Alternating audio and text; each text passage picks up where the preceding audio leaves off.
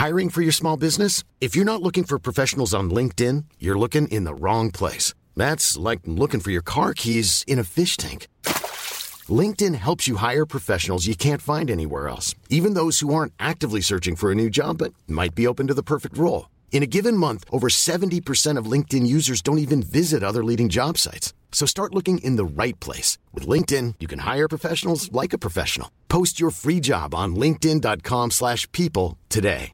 When you're ready to pop the question, the last thing you want to do is second guess the ring. At BlueNile.com, you can design a one-of-a-kind ring with the ease and convenience of shopping online. Choose your diamond and setting. When you find the one, you'll get it delivered right to your door. Go to BlueNile.com and use promo code LISTEN to get $50 off your purchase of $500 or more. That's code LISTEN at BlueNile.com for $50 off your purchase. BlueNile.com code LISTEN.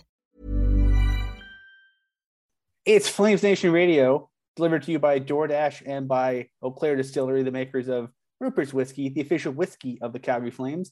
And we're firmly into the off season. We're recording this episode a day early and a day early. It'll go up on a Wednesday rather than a Thursday because Thursday is round one of the National Hockey League's annual entry draft. It uh, begins for those of you uh, who want to follow along. It begins at 5 p.m. Mountain Time, uh, live from Montreal, Quebec, and the Bell Center. Uh, our pal Pat Steinberg will be there doing uh, some live coverage for Sportsnet 960 The Fan and, and uh, representing uh, Flames Nation at, at the event. Uh, round two goes on Friday, beginning at 9 in the morning Mountain Time, 11 p.m. or 11 a.m. Eastern Time in Montreal, again from the Bell Center. So it's a long, it's gonna be a long 24 hours, uh, 48 hour period for a lot of hockey folks. I'm Ryan. He's Shane. It's Flames Nation Radio Draft Edition, uh, and there's a lot of stuff going on. We figured before we get into uh, the guts of a lot of stuff going on, we sort of walk you guys through sort of the the calm before the storm, such as it is, because there's gonna be a lot of stuff happening. Uh, so just uh, this is this is stuff that I liberally stole from the NHL's uh, media guide because you know why not. Uh, so the first buyout period began on July 1st, as we've uh, documented uh, on the site and we've discussed here. Uh, Shane, I don't think the Flames are buying anybody out. the only the obvious candidates are Milan Lucic and Sean Monahan. Sean Monahan, he's injured and he can't be bought out. Uh, it's, the, Jar- the it's the Jared it's the Jared Cowen rule. The Jared Cowen rule. The Lucic buyout would just actually own wouldn't save them any money. They'd end up actually costing them like four million next year. So it would if they if they try to buy out Milan Lucic, it would cost them four hundred. They get uh it would they gain four hundred ninety thousand dollars thereabouts or five hundred ninety seven thousand dollars in in cap space, just less than six hundred k and to replace him, you need to pay someone at least league minimum, which is 750. So if if you can't replace the guy with the money you're saving, what's the point? You're actually increasing the cost uh, against the cap of that roster spot, which is a weird decision, which is why they're not doing it. Yeah, so uh, Monahan would have to clear, uh, clear, you know, you've got to pass medicals. Uh, he's he, they're not going to make him do that. So uh, there's been fans saying he's going to retire online. I think you're crazy. I I he I I, I, I saw I saw some footage of him. Uh, Sean Monahan uh, it was recently honored by the city of Brampton. They named a park after him, Sean Monahan Park. It's actually two parks. There's sort of a north a north half and a south half. So there's Sean Monahan Park North and Sean Monahan Park South, which is really cool. Uh, and, uh, you know, evidently, you know, Sean was moving around pretty well. So some amateur uh, amateur medical folks were like, looks like he's doing pretty good. I don't know. I only saw some clips, but he was crouching down and signing things, and evidently he didn't double over in pain and you know collapse or anything. So by all counts, Monahan's doing good, but uh, Monahan Extra. is not doing. He's not doing probably well enough to get medical clearance for for the purpose of a buyout. Because why would you if you're Monahan, yeah. why would you consent to do a medical just for the buyout? That seems weird. Uh, and on the other hand, he's not doing poorly enough to uh, to retire. So he's He's going to play. He's going to play. I was somewhere. talking about Lucic. I was talking about some fans thought. Why would Milan Lucic retire? He just had to- Exactly. he's I, I don't get it. I, it's it's it's like some weird thing they've got so they can make their own cap friendly rosters. Uh, It's- fantasy It's, dream. It's five dimensional chess that doesn't make any sense. game. I I will suggest having no inside information, folks, that the most likely way the Flames get cap relief is not from a buyout; it'd be from a trade. Uh, Lucic could be valuable. So Lu- Lucic actually, if you if you bear in mind his uh, the that escrows at ten percent for the 22-23 season, uh, he is owed uh, nine hundred thousand dollars, of which twelve and a half percent. I don't ask me to do this kind of math off the top man, but a decent amount of money would be covered by the Edmonton Oilers. Um, and so there, if you're an acquiring team, you can get uh, a five point two five million dollar cap hit for less than eight hundred grand actual cash. That's yeah, not bad. that that's enticing. Actually, it's uh, the the actual cash should be. I think I worked out the math. The actual cash should be seven hundred eighty seven thousand dollars.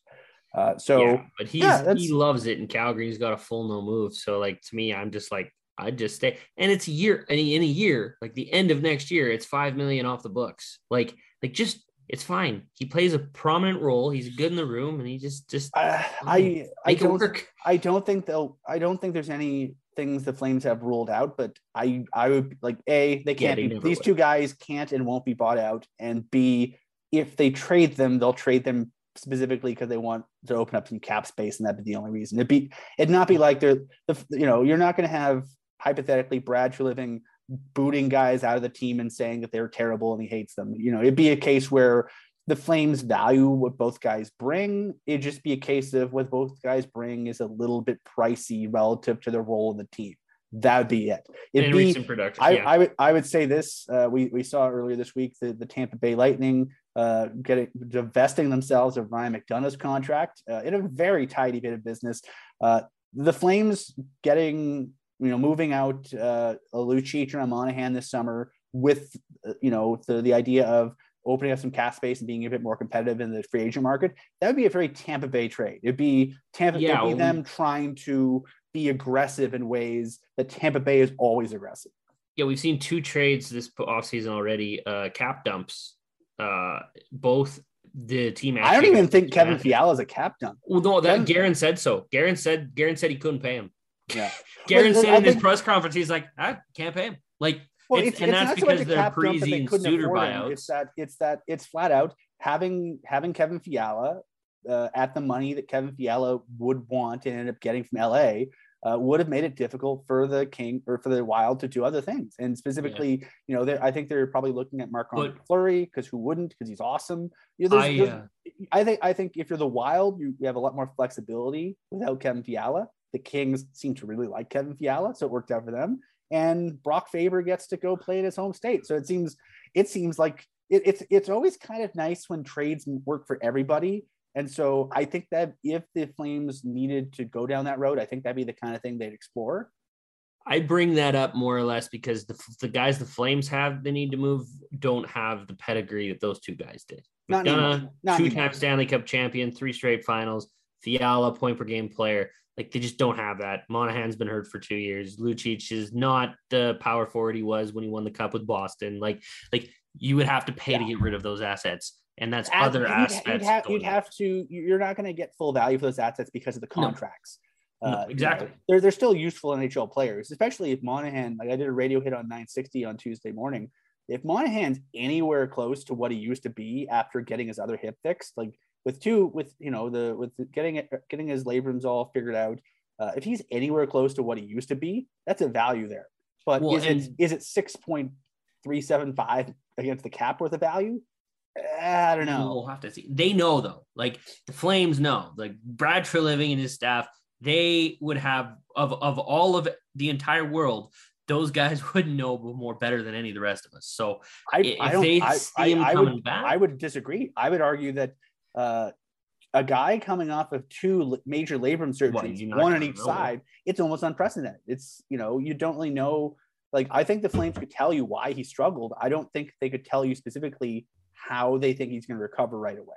And I think that'd be the gamble. Like, let's say if you're Ottawa, for example, I'm using Ottawa as an example because he's from the Ottawa area. yeah, uh, or the Leafs or whoever, if you're a team close to where he's from and you're like, oh, we'll send Sean Monahan home, even if you're interested, what are you getting? And I think the what are you getting of it is the big question mark. So well, and he's only got a year left till he's UFA as well. So it just there's a lot. It's, it's of, a calculated risk of... on either side. Uh, so looking back at the dates, so July 1st, the buyout period has uh, begun. It lasts until July 12th. Uh, as of uh, July 2nd was the club elected salary arbitration deadline. Nobody elected, uh, none of the clubs elected for salary arbitration. It's very rare that it does because teams are limited on uh, per contract and how many times they can do that, or per player how many times they can do that. Uh, as we mentioned, uh, Thursday round one of the draft starts at five. Uh, July 8th, the, fri- the Friday rounds two through seven of the draft starts at 9 a.m. Make sure you get some coffee in you. So the Monday, Monday the 11th, coming up, that's the 5 p.m. Eastern time, 3 p.m. Calgary time, is the qualifying offer deadline. So qualifying offers, uh, you know, they're they're set based on you know your your current contract and your experience level. Uh, basically, that determines what your qualifying offer is. Uh, you know, the first uh, the first guys come to mind. You know, getting hefty qualifying offers uh, will be obviously Matthew Tkachuk, Andre Mangiapane, uh, Oliver Kylington's is not that big because he was coming off a league minimum contract, so he's not going to be getting a ton. But there's a lot of there's a lot of guys, you know, some question marks, questions of, you know, the, the Flames have a few gentlemen who signed in Europe. Uh, Johannes Kinnvall signed with Brynäs.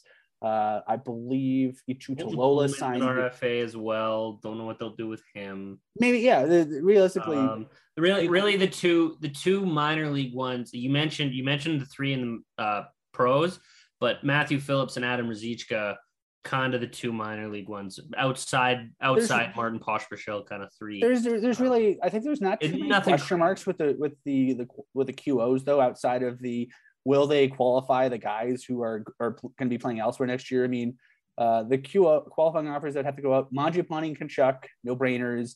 Uh, Oliver Kylington, no brainer. Uh, who else? Uh, Matthew Phillips, no brainer. Pospisil, no brainer. Uh, Ruzicka, no brainer. Uh, then there's Holt, Tuulola, Kinnvall, Poolman, the, and Tyler Parsons, and I just don't see them doing Parsons. Parsons will be a no because he, yeah. he, he hasn't played in over a year. Pa- Poolman's a maybe. I've warmed up a, a, a, bit, a, bit about Poolman over the last little while because I saw a lot of him in the playoffs. He's solid. Like he's he was playing with Valimaki, and his gig was basically be the the defensive conscience so that Valimaki can do his thing. And it didn't really work out so much in the Valimaki sense of it, but Poolman is solid. I mean, is he yeah. going to be much more than a solid AHL D man at his age and at his progression rate? I don't know, but you still need Probably them. All. But yeah. but they need they need veteran like next year. All they have signed. Uh, well, Connor Mackey will is uh, he's no longer waiver exempt, so he's either going to be on. The I think Mackey will be elsewhere next year. Yeah, yeah the, and, the, and, then, and, then, they have Kuznetsov, Solovyov, and Poirier, who are all like Kuznetsov and Poirier barely yeah, have any AH experience. Yeah, Solovyov's got the, one year. I think they probably go out and, and sign some veteran guys to try to yeah. re up some of their existing veterans. But I think just for continuity, having Poolman there to sort of play with those young guys, I think it has some value there. And he's not going to be expensive, so there's some value there.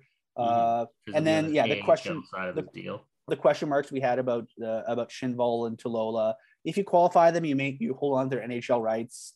Historically, when uh, guys have defected, uh, the, the types of RFAs these guys are going to be are known as defective or defected RFAs. Uh, so if the, there's really no downside to qualifying them, it doesn't count against your contract limit. You hold on to the rights. because uh, it doesn't cost you anything. So and I the qualifying offer expires at some point in August, right? No, not in August. Uh, I'll get to that in a sec. Oh yeah. Uh, so yeah, next. So yeah, qualifying offer deadline is uh, you got to submit qualifying offers to the players by July 11th. Uh, the buyout period ends uh, at 5 p.m. Eastern, 3 p.m. Uh, Calgary time on July 12th. Uh, July 13th, uh, starting at 10 a.m. Mountain, is when uh, the free agency period begins. Noon Eastern, 10 a.m. Mountain. Uh, that means that the Flames uh, can offer uh, an eight-year contract to Johnny Gaudreau up to mid. Uh, I think it's 11:59 p.m. Yep. Eastern time on uh, on the 12th. So that would be 9:59. So basically, as soon as it's 10 p.m. Mountain time on the 12th, the Flames can offer him a an eight-year deal. They can offer him a seven-year deal as soon as the clock strikes 10. But eight eight years will be off the table at that point. Uh, and he doesn't officially become a free agent until 10 a.m. So they'd have, in theory, like 12 hours of saying, "How about seven years?" Which I don't know if that is that be, really At be the thing. point, if you make it all the way to that point, you're gonna go see what other teams are gonna say. Like, like, yeah, if, if you haven't it doesn't hurt you, like, okay, cool, I understand that. But if you, now, ha- if you haven't been saying yes to eight years, suddenly it becoming seven years won't turn into a yes. Because you could always well, say se- eight seven years was just always to on the keep the table. too. Down is eight years just to keep the AAV down is is kind of like you're not thinking eight years down the road. I, I whatever. That's in a whole other. We're, we're this is a Yeah. draft episode. Uh, and okay, so uh, basically, what else? Uh, July 17th uh, is the deadline for player elected salary arbitration. So uh, players can file, the pay, player agents will file with the league saying so and so is is going to arbitration. Uh, the Flames have a few guys who are ARB eligible. So here's the deal with ARB. Uh, and I know if for those of you going, oh my God, I'm worried that uh, someone might uh, might offer sheet Tkachuk, Mangiapane, uh, Kylington. Here's the deal with ARB. If one, if if any of those players file for ARB, right away, as soon as it's acknowledged they file for ARB, they can't be offer sheet. Boom. So Mhm. you, if this might be, if you're worried about, you could, you should be worried about offer sheets or ARB, but not both because they can't both happen. Uh, and if anything, just to get a, just to get some time pressure on these things, maybe you're maybe you're kind of rooting for ARB. That way, yeah, it puts a little bit of time pressure on things. Uh, the arbitration hearings this year uh, will be scheduled between uh, July 27th and August 11th. So uh, if you're if you're in the back of your mind going, man, when can I just go off to a lake and stop thinking about the Flames for a couple weeks? The answer is at the very latest August 11th. Now, when, when do the qualifying offers expire? The qualifying offers actually expire on July 22nd. Okay, so so in terms of if Matthew Tkachuk is going to accept his qualifying offer and walk himself to free agency, he has to do it by July 22nd. Yeah, and I believe There you go. I believe under the CBA he can file for ARB, but the qualifying offer remains on the table. So And his during the negotiation process, during the negotiation process, perhaps he would go, "Oh, well, the negotiation's not going the way I want it to. Maybe I'll just accept my QO." And Uh, so well, that's an option until the 22nd. Award arbitration only awards one or two year contracts as well. Uh, if you're pending, if you're a year away from free, from unrestricted free agency like uh, Mangiapane and uh, and Tkachuk, you can only do a one year Yeah. award. Exactly. So So the difference in, in terms of contract length for Mangiapane and for Tkachuk, one year would be all they get from their QO, and one year would be all they get from ARB. And yeah, we'll see. Uh, Depending on what happens with them and Johnny, it could go either full rebuild mode or full or full. Like those are three top six wingers, or three of their four top six wingers from this last season. So, So um, like- you know, you got if if one leaves though, they sh- they shouldn't ever be outbid on the other ones. In- In like, like we said, like we said at the outset, that's a lot. Like so, basically between what the twenty first, that is like eight, 19 days from now. Mhm. So basically Yeah. less than three weeks. Within less than three weeks, we'll have a good idea of what everything's going to be happening with the Flames. Maybe, you know, probably within two weeks. finally. So if you're someone who doesn't like uh, uncertainty, I mean, like you know, we've been, you know, in a, in the pandemic of it all, we've all been willing, you know, living with a bunch of uncertainty the last couple of years. So if you're if you don't like that and you really don't like your hockey club having uncertainty, well, there's going to be some certainty, one way or the other, fairly soon for a lot of these sort of dangling, dangling uh, threads of stories. So uh, we'll, as we find more information on these things, we'll let you guys know. And if anything uh, newsworthy happens, we might do an emergency pod at some point, but maybe we won't. and and and getting into all this, Calgary's only got ten skaters under contract for next season that played NHL hockey. Eleven if you count Ruzicka. Um, you should count Ruzicka. He played almost He- 30 games. He spent yeah, half he the year for the Flames. He should. He's He got pension money out of this. That's true. Um, so he they have a lot of signing to do outside of the big guys. So that's that's without Manj- Mangiapane, Tkachuk, and And Kylington. You can I'll- add I'll- those three. I'll tell you this: the Flames are as excited are, are as anxious, and I don't want to say excited, but the Flames, you know, the let's be honest, the hockey ops department is full of people like you and me. They just work in hockey, and people like you and me, Shane. We would just love to be able to go on a vacation and have all our business dealt with. The Flames can't go on vacation. They can't all just have an exodus out to Kelowna to just chill out for a week without all these things being dealt with because they had to prep for potential salary arb cases. They had to prep for negotiations. They have to prep for a lot of things. And the big, the big, uh, you know, clog in their pipes lately has been Johnny Gaudreau, because Yeah. without you need like say, let's just say you want to bring back Calle Järnkrok, you want to bring back Eric Branson, you want to figure out if you can afford to sign Mangiapane for two years or five. What about Kylington? What about some of your minor league guys? What about there's a lot of things they need to figure out. They need look, they, you know, we just mentioned they they need to fill out a minor league team. They need to find a backup goalie for Dustin Wolf for them. There's going the to be a lot of new faces they're- coming into they're- the organization. Their to-do list is like 30 deep. Yeah. And then we're still on number one, which is actually number 13. But he's number one on the to-do list. And they So- can't do anything Yeah, until okay. that's done. Imagine, like, say, say, say, you know, you're Gudbranson's agent. Like, you know, you talk to me like, hey, you know, I, like Eric Branson has bounced around a lot. He really liked Calgary. He seemed to have a blast. He seemed, you know, uh, talking to folks around the team, around the league. You know, he he fit the Flames like a glove, and he would like, you know, I if the if the money is right, Eric Branson here for a couple of years would be a very nice fit. Problem is, you don't know if you have the money to even have a, a substantial conversation with him until you get Gaudreau figured out. And you can make that thing, you can make that same dis- discussion point with basically anybody on the team, even even like you know Kylington, Mangiapane, Järnkrok, any, any of these other guys, even the minor league guys you want to sign. You have no idea how much money you have to spend on anything until you know how much you're giving to 13 and to 19. And so I think the Flames, there'll be a certain amount of relief at a certain point when the saga ends, either with him signing a, a lengthy contract with, which, with much ballyhoo, or with him ending up wearing another jersey, because the saga will finally be over and they can get on to literally everything else in their to-do list, because this has been holding everything up. So Well, uh, yeah, and and we talk about Tkachuk as well. You know, you said 19 days. Is he going to be here? Is he going to be gone? Like all of this stuff needs to be answered. Uh, but uh, you know, you'd wish the draft could be a push point.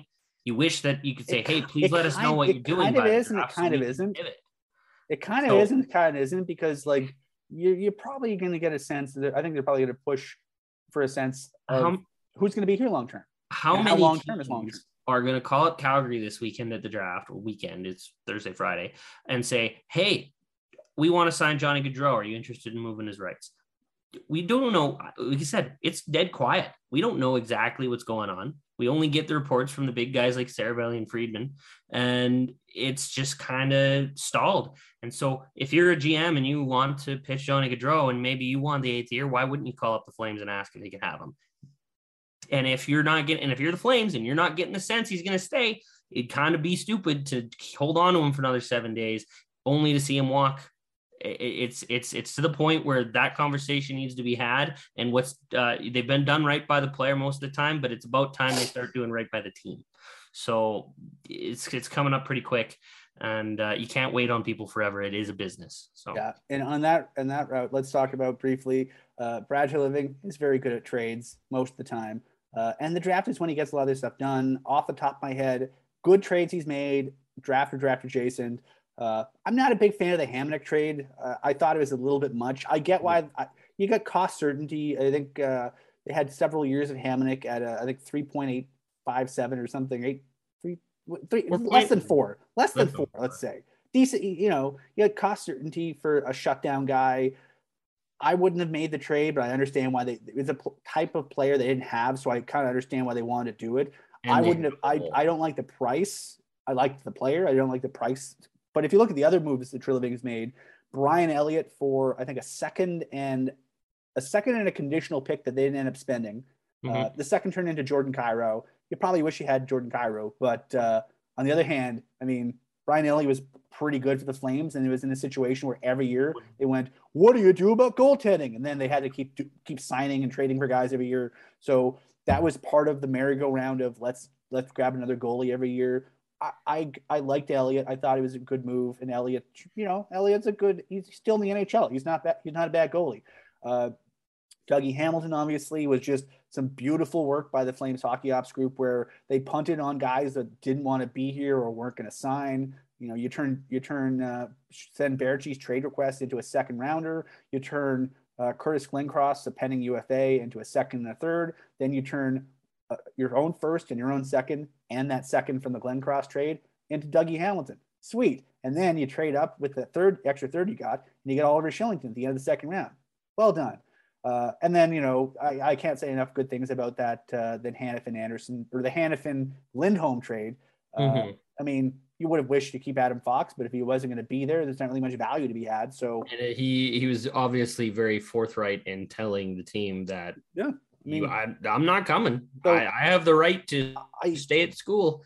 I I, th- I, think I think Brad Treliving's earned a reputation as sort of being you know a bit of a trade wizard at times, and I think this this this is this be you know if if you're a bit nervous about the Gaudreau of it all we can understand that because I think there's there's a reason to be nervous about the Gaudreau at all. But I'm honestly kind of anticipating, you know, uh, eagerly anticipating what Treliving does this offseason because especially with the the draft, i mean, I'm not going to say he's going to make trades, but I think he developed a reputation as a guy who figures out ways to get creative and find solutions to some roster construction issues that his team has had. Admittedly, some of the roster construction issues were self-inflicted, but I'm kind of I'm kind of excited to see you know the the non-pick part of the draft as much as the the picks that they're going to make because especially your, that's where you do your team building. Especially because the Flames only have three darts to throw at the dartboard, and you know you'd want to hit a bullseye. You got to have more ammo. Usually have more ammo. So Brad likes to trade down and great get more picks he likes to trade up to grab players he wants as well. So he's very movable at the draft. So I'm interested to see with what they do. I've been steadfast thinking that they're going to trade down, try to get a third and maybe another fifth or something like that for their second. Someone, someone will want someone. They they need a sixth, like uh, like you know. Yeah, they need more sixth, fourth, and sixth, please. Give no, us a man, fourth and a sixth. The, they haven't hit on fourths in a while. They need to hit like the the Flames they their magic is in the sixth. So if you're if you're listening, Brad, and we know you you listen to Flames Nation Radio exclusively, uh, yeah. you, are probably sh- you're probably shushing everybody in the in the the the hockey ops uh, room right now. Be like, no, no, we need to hear what these guys say. Uh, trade if you need to trade down, make sure you get a sixth or two added because you know just because you guys know what you're doing down there. Rory Kerins, uh, back, yeah, well, yeah, they've just been Mangiapane, like like just, just, really good. Eetu, Eetu Tuulola, who who went to Europe, but Eetu Tuulola, you got three years of Eetu Tuulola for a six rounder. Like, if if you if you you know, we talked about Colton Poolman as being you know the idea of having useful American Hockey League players helps your rest of your team develop in the AHL. Much like say if you you know, if you have it, like, you know, this will be a bad comparison because Chris Tanev is excellent at hockey, but having Chris Tanev allows Chris Tanev to help the guys around Chris Tanev. And having a Tanev keeps other guys out of situations they're not well suited for. Same thing happens yeah. in the AHL. If you, you know, Mitch Love, the way he used Poolman allowed him to give different deployments to guys like Ilya Solovyov and you know, Mackey and Andy Welinski and things like that. So having it's about sort of, you know, mixing and matching. And so if you're able to get useful American League players in the sixth and seventh rounds, which the Flames have been able to do re- fairly well, there's a value in that because I remember there was a time when the Flames would draft and, you know, there was no reason to learn any of these people's names because you'd never hear from them again. They, you know, it's like, oh, here's here's a you know a, a six two 200 pound Coke machine and oh wait, no, you're, you're never going to hear his name again. What's yeah, the point of learning these people's names? Yeah, I'll say the Flames at least made Harrison. It. Here's Ryan Culkin. Here's John Ramage, Bill Arnold, Patrick Hey, hey, I will not abide by any John Ramage or Bill Arnold slander. Those were good college players. Yeah, they just didn't pan out. John, John Ramage did eventually play some NHL games. But yeah, or like Hugo Carpentier. I mean, I'll yeah, look yeah. Hugo Carpentier because he just wasn't very good in the AHL. But yeah, like I, I think they've done a really good job. Sort of, I think I think they look at their drafting and developing a lot more holistically now than they used to. And I think, like, say here with the whole with the whole here's an example. Let's we'll pull this out. Part of the logic of not signing Ryan Francis, for example, was look at the number of smallish guys they have in their system and say, Here, here's a, here's a question: Do you think you have the ice time in Stockton to developed Rory Kerins and Ryan Francis well at the same time? Probably not. No, well, that yeah. with, with Zary in, as well, and, and another and year, all the other guys. Year, in another year, you're going to have the same question about Jack Beck because it's a question of who are you, whose ice time is Jack Beck? like like I, I think they've done a great job with uh, with Matthew Phillips because Matthew Phillips from for the first couple years Matthew Phillips was in the American League, Matthew Phillips was the only smallish guy they had. They had some bunch of bigger veteran dudes and then one or two small guys. Like they had, you know, they had Phillips, and then Phillips was two years into his entry level deal, three years into his entry level deal by the time Pelche came in. So you don't need yeah. to protect Phillips.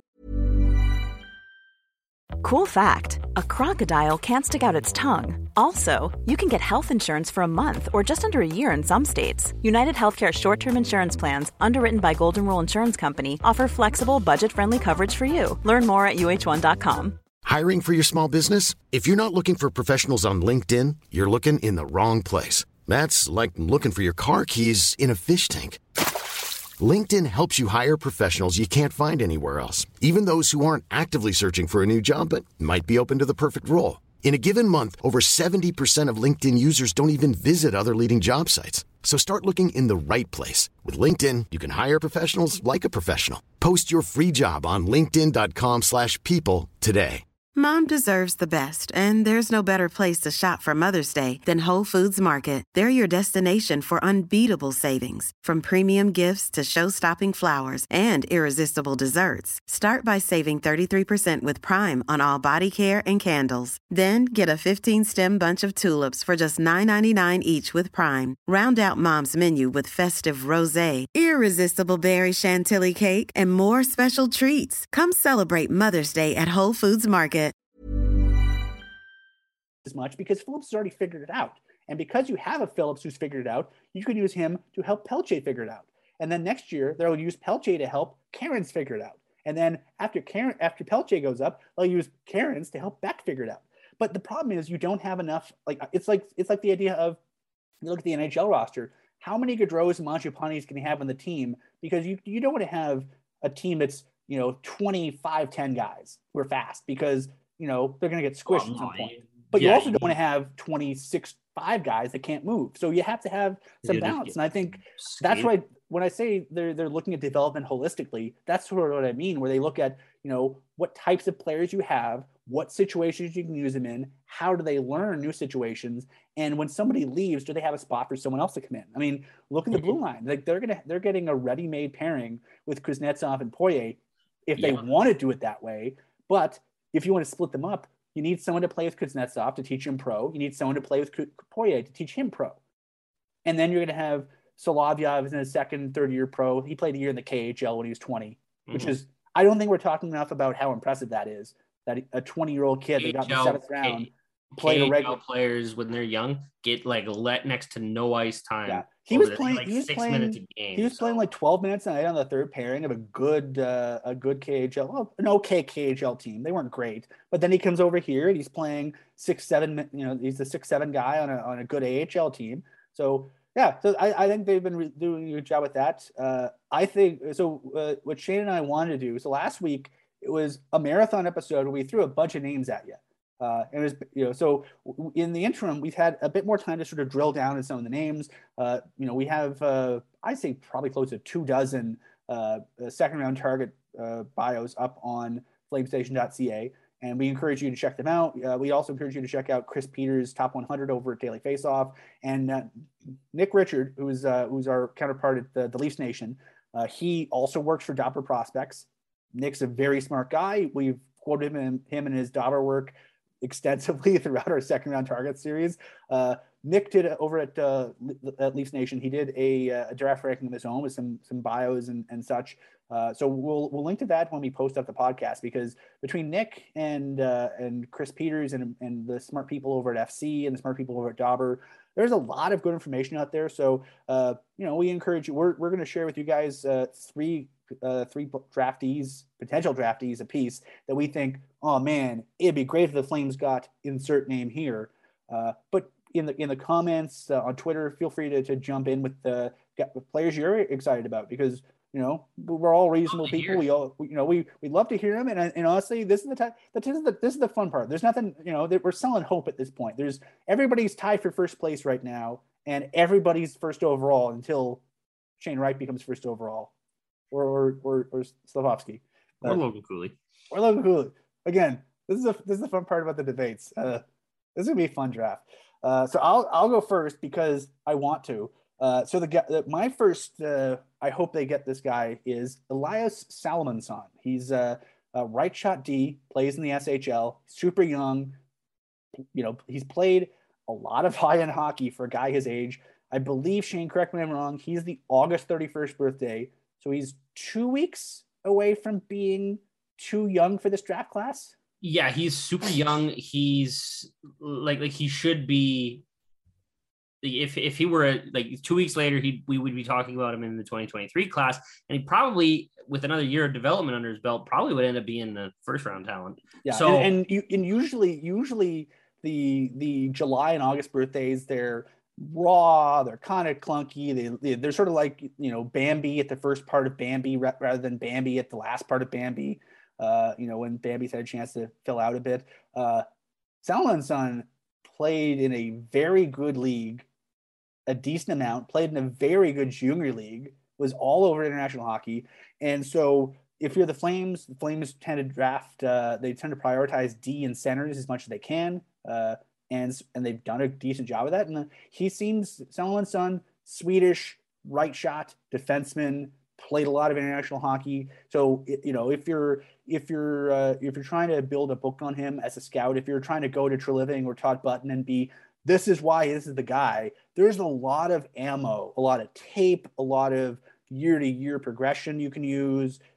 And I think I think he'd be he'd be a, decent fit. So that's that's my first of my three. Shane, how about who's your, who's your first? I'll counter with a defenseman as well. You could call him Swedish, you could call him Canadian. You can pick. I really don't care. It's Mats Lindgren from the Kamloops Blazers. Kamloops has been a factory for producing NHL talent. They're fantastic. Uh, Chris Peters had him 60th, so right in the Flames range uh, where they're picking. Uh, really just strongly like the player, like the way he moves, like the way he moves the puck. Uh, progression wise, numbers, everything in terms of eye test and analytics line up to be okay. Well, this is a very solid pick. They could make at 59 you're not getting you're not getting Shane Wright. You're not getting Logan Cooley. You've got to take your bets, and he's a solid bet. He'd be he'd be what I in poker terms, he's worth seeing the flop. You know, he, he he's a he's an ace king. It's not uh, ace king off suited, sure, whatever, but he's worth seeing the flop. See if you got anything to work with. And Mats Lindgren's that type of player. He's not a kind of guy. You're not going in with a three king off suit, hoping to hoping to hit something. You've got the, the tools are there. You can see it let you could take him and, and work on developing him yourself. So our, that's if, my guy. If you want to make some intangibles arguments, uh, his dad was a former NHLer. Mats Lindgren is the son of Mats Lindgren. Yeah, Mats. Uh, so there's some there's some intangibles there because he'll he'll kind of know what you need to do to make it and what's that you know. I think you're not going to have to teach him how to be a pro because he'll sort of know it. And yeah. the fact that you know Kelowna is hosting or Kamloops Kamloops is hosting the Royal Cup next year, so you know Mats Lindgren's be playing hockey till like late May. And so I think if you're if you're thinking, you know, you want him to get a bunch of reps, he's gonna be playing deep waters hockey next year. He's guaranteed if, if Kamloops doesn't win the WHL championship, and you know, it's very rare that the, the, the host does, they're gonna they're loading up, they're gonna be a contender. But at the very least, he's going to be playing for two weeks against the three best teams in hockey. And I don't think, you know, we just saw, uh, you know, Jeremy Poirier and Yan Kuznetsov do that. I don't think you can underscore how important it is for their development because, you know, you're looking at guys who, you know, like, you're like, oh, what do they do in the lights are on bright? A lot of these guys, the answer is I don't know because you it's hard for them to be in those situations. And you know, Lindgren's going to be in that situation in May, and I think there's a big amount of value there. Yeah, okay. your next guy, Pike. My second guy is uh, the not quite the pride of Kladno, Czechia yet, but he, he hopes to be. Uh, Matyas Sapovaliv. Uh, he uh, is originally from Kladno, Czechia. Uh, he came over this year as an import for the Saginaw Spirit. He played on uh, and actually played with briefly uh, Jaromir Jagr's team. Uh, Kladno is Jaromir Jagr's hometown. Uh, Rytiri Kladno is the team that Jaromir Jagr owns. And last season, as a 16 year old, Sapovaliv made his pro debut playing on Jagr's team for Jagr. And that's kind of cool. And he got to the point where he was, you know, he wanted to, to try out some new things and he came to Saginaw and he had a pretty good rookie season. And he's one of those guys where he's, you know, he's scrappy, he's got some good intangibles, he's not really bad at anything. And the fact is, he played pro hockey against grown ass men as a 16 and 17 year old in a pretty good league and didn't get his head kicked in. And then he came to the OHL. he's probably a guy that has a ton of upside. And as as basically a, a deeply sentimental person, I think it'd be kind of fun if Jaromir Jagr gave the Flames a nice parting gift to uh, commemorate his time. Uh, the most recent NHL team he was with was the Flames, and so put a bow on him. Get, you know, Jagr can send a card when they uh, when they draft him. I think that I think that'd be fun, and I also think you know left shot center. I think it'd be useful. He could wear a he could wear a Flames Jagr jersey after in in, uh, in Flames bed sheets after he gets drafted and uh, say he's been winning his whole life. Center for a center, I'm going back to the Kamloops Blazers pool. I think both of these players are very strong, and I really like the Kamloops Blazers development staff at the junior level. Fraser Minten. he had a bit of a breakout in the playoffs, playing a huge role um, for Kamloops as they march through their postseason. He's projected to get more ice time next year and overall be a put in a role in a good developmental league that's not going to be over his head or anything. He's going to play where he needs to play, slot in properly, and, and get the time to develop. Uh, he can play center. I like taking centers because even if they don't pan out as a center, you can convert most of them to effective wingers. He's got the tools in terms of a shot, which is which is huge. Flames don't have too many high end scorers, and he knows how to get to the net um, Tyler Toffoli like. Uh, he can work on his board play a little better, but is in terms of getting to the net and driving the net, uh, Mangiapane, Mangiapane Toffoli like. Uh, not quite the same level as them, but you can work on that and you can coach that into him. So I like Fraser Minten. Well, I'm going to go with my last guy, and my last guy feels very flamesy. Uh, from the Kingston Frontenacs of the uh, the OHL, uh, Paul Ludwinski, left shot center, uh, all mo- great motor. The big knock on, on Ludwinski is like, ah, he might not have high end offense, but he's, he's good two way player, good skater, good motor, battles hard. And I think the idea is if if you he, he had a great second half of the year and his playoffs are great. Uh, over a point per game in the playoffs. So if you're thinking, okay, the second half of the year is like first half of the year is him figuring out the OHL because he was a rookie. Second half of the year, if you think the second half of the year in the playoffs were the real Ludwinski, he's a steal in the second round. If you think that you split the difference, then maybe he might not be quite as good offensively, but he's you know, consistently throughout the year. He had you know good skating, good good awareness, good everything. Just didn't score as much. If you split the difference, he's still going to be a decent enough player with some upside. So I think you know Ludwinski, OHL guy, decent size, good skater, good good competitiveness. The things you know, the things you can't teach, he has, and I think he feels like a he feels like a Calgary Flames draft pick. If Flames use the word a lot of you guys use. Um, I, I, was gonna pick another player, but I changed my mind. Uh, I told Pike uh, my guys beforehand, but he didn't pick my guy, so I gotta go to the Slovakian well with my last one. Uh, I have to. He's he's the guy I probably want more than anything. It's Adam Sykora. I love the fact that he gets to play with uh, the top end Slavkovsky and Nemec from from the same country. Um, just just overall, he's super skilled, super speed. He's not scared to get in the corners, not scared to get beat around. He played well internationally, played well against top competition. Everyone, every scout noticed him. Every scout agrees he's a top 60 talent in this draft. Uh, which is why I don't think he'll be there at 59. but people that are undersized tend to fall sometimes. We've seen it in drafts before with Alex DeBrincat, Brayden Point, Ronnie Gaudreau. It's kind of a common theme that seems to never go away. And, Andrew Mangiapane. Yeah, yeah, he, he, lasted a good 13 rounds. Um, but these guys, these smaller guys, Flames aren't shy to take them, especially if they're higher skill. I don't doubt they're there. I don't think he's there, and I don't think they take him. I just really like the player. I really see them taking either a junior age player from Canada or a Swedish player. That's just me. It could be OQ or uh, Dub. Doesn't matter. I just, I just, it just seems those are the wells they go to when they really need a good pick. Yeah, um, and especially this year when they have so few picks, you can sort of you know if you're if you're going to be you know the the term we use in a lot of sectors is risk averse the idea is you're going with what you know and what you trust because you really don't want to botch it which I'm sure you don't go in the draft going, I hope we don't screw this up.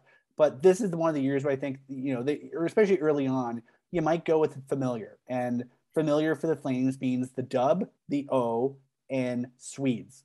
Yep. And and you said it too, and I agree with you. You say this a lot, is you know, they like to draft a bunch of different types of players, and Pelche and Sykora are quite similar in terms of size and ability. Now, I think Pelche's got a better defensive game, but but they're it's similar. You already have yeah. someone like that. You okay? As for I'll, me, I'll play devil's advocate. Have Zary. I'll play devil's advocate here. I think uh, I think they go D with with Sykora. Okay, if you're the Flames and you you you know you every every draft pick's a bit of a, a gamble. Like mm-hmm. even the hot even the first rounders.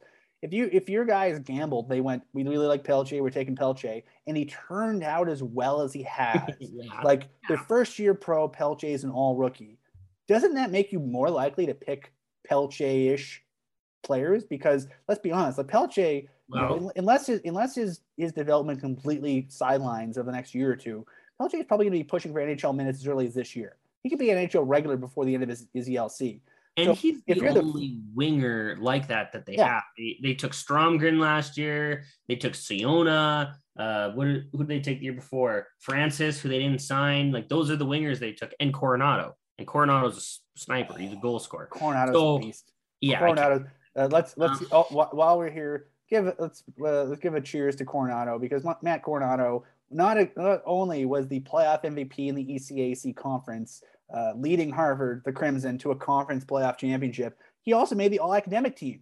Like everybody on Harvard made the All Academic team. That sounds like a cool like they must have had a blast that year. But yeah, I, I agree. I completely agree with you on, also, on that notion. So look, and they've taken forwards with their last three first overall picks, and and even in the second round, like the they only went D heavy in 2020 with Kuznetsov and Poirier, and they also took Boltmann, but that's not here nor there. They didn't take any in 2019. But that's after going three years and, though. Taking in 2021, they only took Whynot and Jordan, who aren't super high end level D prospects. So they're short on that. They're yeah. short on that. And that's why I think they go to the D well at 59. Yeah. I think, I think all things being equal, the Flames, I, if I were them, I would feel more confident in the depth of forwards I have than the depth of D. Mm. Because you know, Kuznetsov and Poirier are good prospects. They're not great, but they're good, and I think they're going to play. I don't know how high level of play at, but you know they they'll have a chance. Uh, and but I think the Flames have more forwards that have a chance than D. And so I, I agree with you. Uh, other other guys, you know, we've mentioned. Uh, we won't get into this too too much, but this is a good year for D. Sort of where the we expect the the guys we expect the Flames to have around where they go. I mentioned Salomonsson. Simon Forsmark is another guy, uh, Swedish kid playing in Sweden, good player, you know, has a chance. Uh, Thomas Hamara is a Czech player playing in Sweden, good player, has a chance. Kasper Kulonummi, another high end D, fairly high end D, playing in the in the Swedish league or the Finnish league rather, because he's Finnish. Uh, so I I think I'd be I'd be having no inside information. I would expect the Flames to look really hard at all four of those guys and or whoever whichever one of those guys is still remaining at 59 um, and i think it'd be a question of are the are the centers available at that point more uh, more of an asset to them than the D available? Because I think that might be the that might be the calculus they have. Yeah, and uh, and I've said it before. If if the best player that's there at 59 is a forward, take him. Uh, we I just did a piece on Gleb Trikozov. I don't think he's going to be there, but he definitely, if he's there, he's the best. He would be the most skilled player there, most skilled in terms of offense and and possible high end potential depends what they want. I trust this iteration of the Flames draft team. They've been doing very well compared to the years of disappointment and what they do and what they decide. I mean, I'll analyze it because it's what I do, but I trust them. I, I, I don't go into any draft anymore with skepticism. I come out going, okay, which gem do I think they're going to find, or what can Brad even, do? Even, even last year's draft, I mean, and gaining more. Even last year, I'll say this: I think the 2021 draft, they had some good players, just had horrible luck. I mean, Cole Jordan was not healthy. Uh, Jack Beck had a friggin' kidney contusion, and he was like just in rough shape for half of the year. Like he missed a good chunk of the season. Cole Jordan was, you know, not in great shape. Uh, you know, he, he was dealing with a lot of injuries he wasn't really himself until like the last 20, 25% of the year. And our friend Joel Henderson noted that, you know, he looked real good at the end of the season, but up until then, he wasn't, he wasn't, he wasn't real good.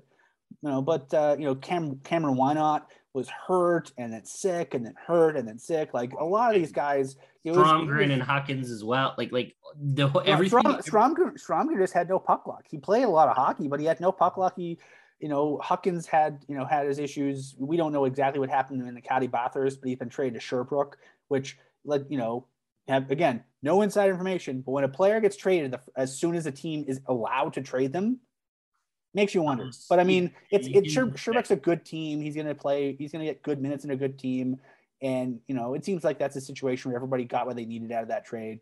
Uh, so yeah, but I think next year you're gonna have a, the entire 21 draft class is gonna be going that year going like who who had great years at the 21 draft class? Coronato, Sergayev, and Jack Beck. That's it. And Sergayev. And I mentioned Sergayev. Oh yeah, Sergayev. Yeah, but like really, really, if you just classify them as great years, Coronato and Beck. Like Sergayev. Sergayev. Yeah, well, and Sergayev. Yeah, those the, three. The, those the goalie three. of the year didn't have a great year. Yeah, no, this three, I I I know two things about goalies: big saves and bad goals. I learned that all, from all, I know, all I know is there's some wildness in Sergeyev. There's some Barry Brust in him. He uh he got he got ejected from games three times. He got suspended twice. Like there's there's some wildness in him. Uh, I'm curious how he does in college. Although again, the USHL uh, they don't screw around. So basically, if you look if you look cross-eyed at a at a referee, you get tossed. So it is what it is. Uh, but he put up numbers, and you can't argue with that. So uh, yeah, I'm. I, yeah, I, those, those three had strong seasons out of the twenty, but every draft class, you're just looking for. Well, you're hoping one of them pans out. One turns into something because if you can get one NHL consistent NHL player a year, you have someone coming each year to help, and you can build. If you get three like they did when they got Mangiapane, Andersson, and Kylington, you're just laughing. That's very rare. Two, two is stand. Two is what you hope for. One is what you pray for. And out of that draft, Matt Coronato still looks great, and Jack Beck looks fantastic. Uh, out of the 2020 draft, Zary looks great still. Like he's still progress- progressing well. Zary, Zary, for those of you who didn't watch a lot of the, the Heat down the stretch, Zary really like he he missed all of camp. He missed he he really wasn't up and running until like Christmas. He had a great last six weeks of the season, and he was great in the playoffs well, you talk about Ludwinski and his first half versus his second half. If you consider the first half you figuring it out and the second half you being you, then Zary falls right into that same category of he figured it out. And I'm very interested to see how he starts the next season, especially seeing is if we project Ruzicka to be full time on the NHL roster, which in my personal opinion, he should be. He's very effective I, there. I have I have no idea who the centers are going to be on the AHL team next year because they're all either graduating or pending UFAs or whatever. So that's, that's we'll we'll get into that later. But yeah, I think uh, it's uh, I'll, I'll, I, it it kills me that I can't be in Montreal this week for the draft because it's my it's my favorite event. It's the best. If you have a chance to go as a fan, as media, as a bystander, as whatever, go to a friggin' draft. They're a blast. It's it's like you know it's like hockey christmas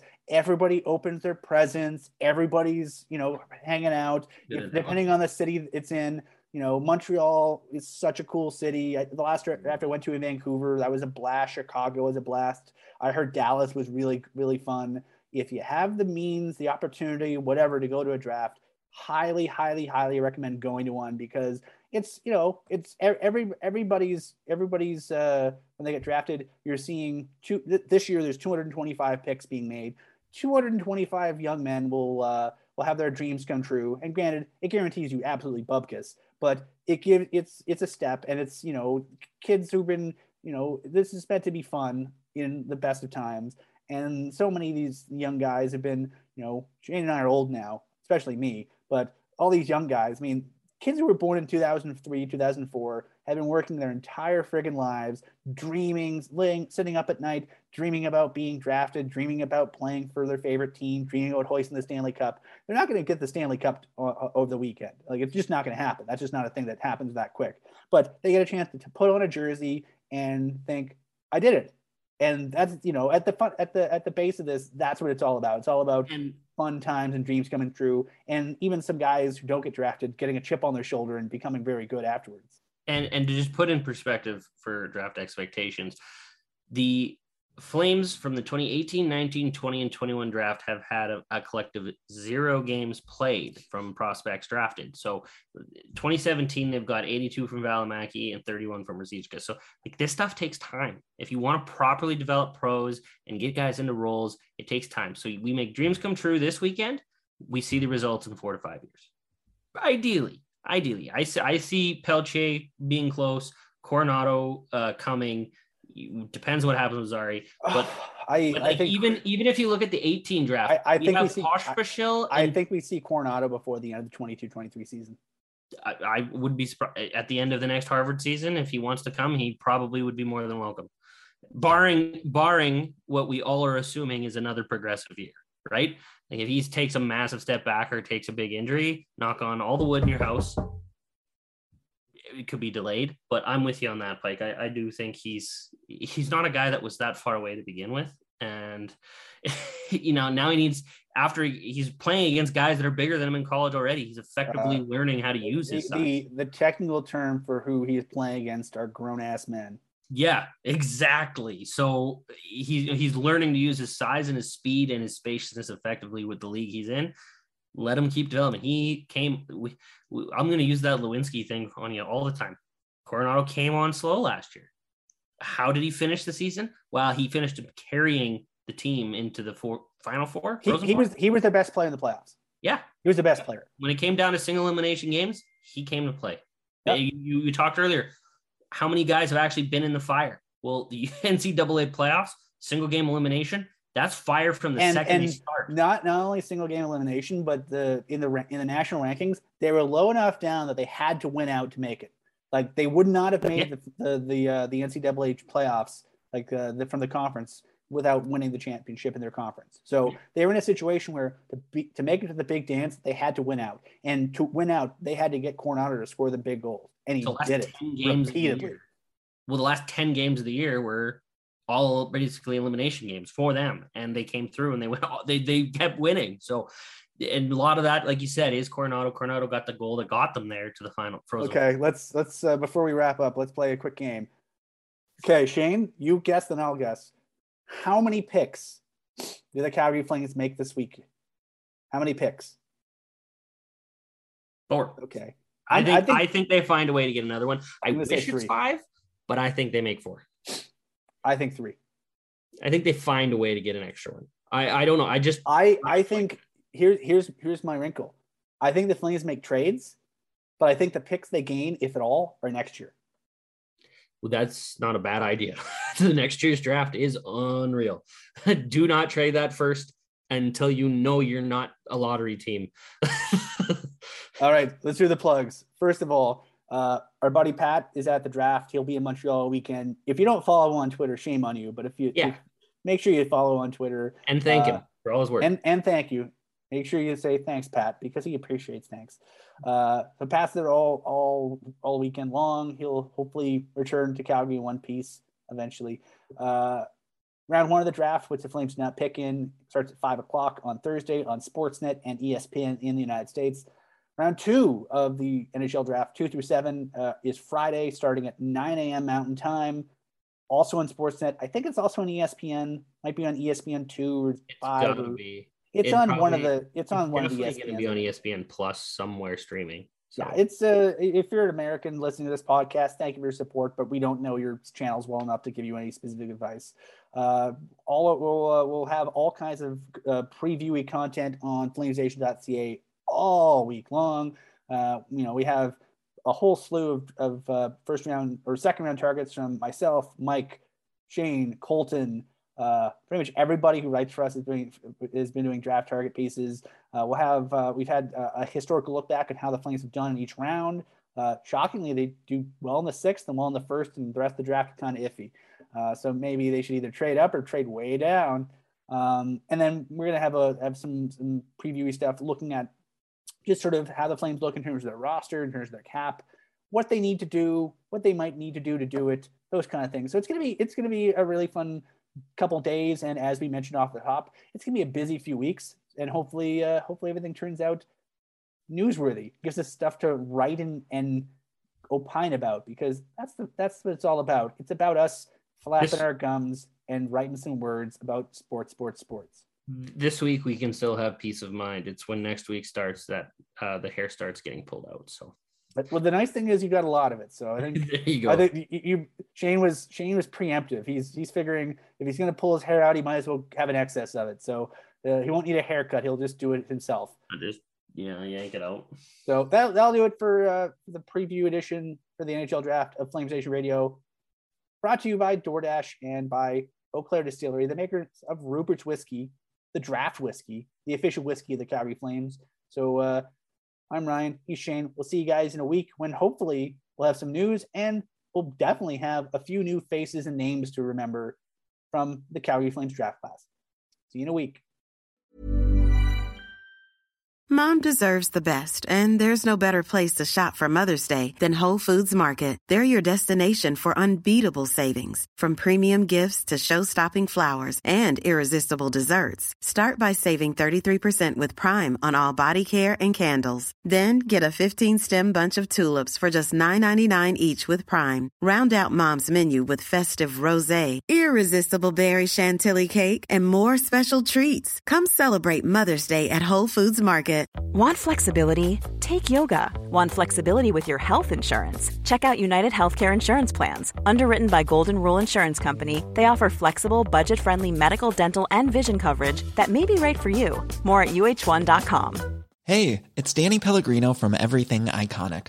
Ready to upgrade your style game without blowing your budget? Check out Quince. They've got all the good stuff shirts and polos, activewear, and fine leather goods, all at 50 to 80% less than other high end brands.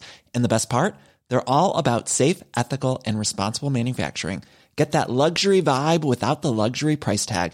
Hit up quince.com slash upgrade for free shipping and 365 day returns on your next order. That's quince.com slash upgrade.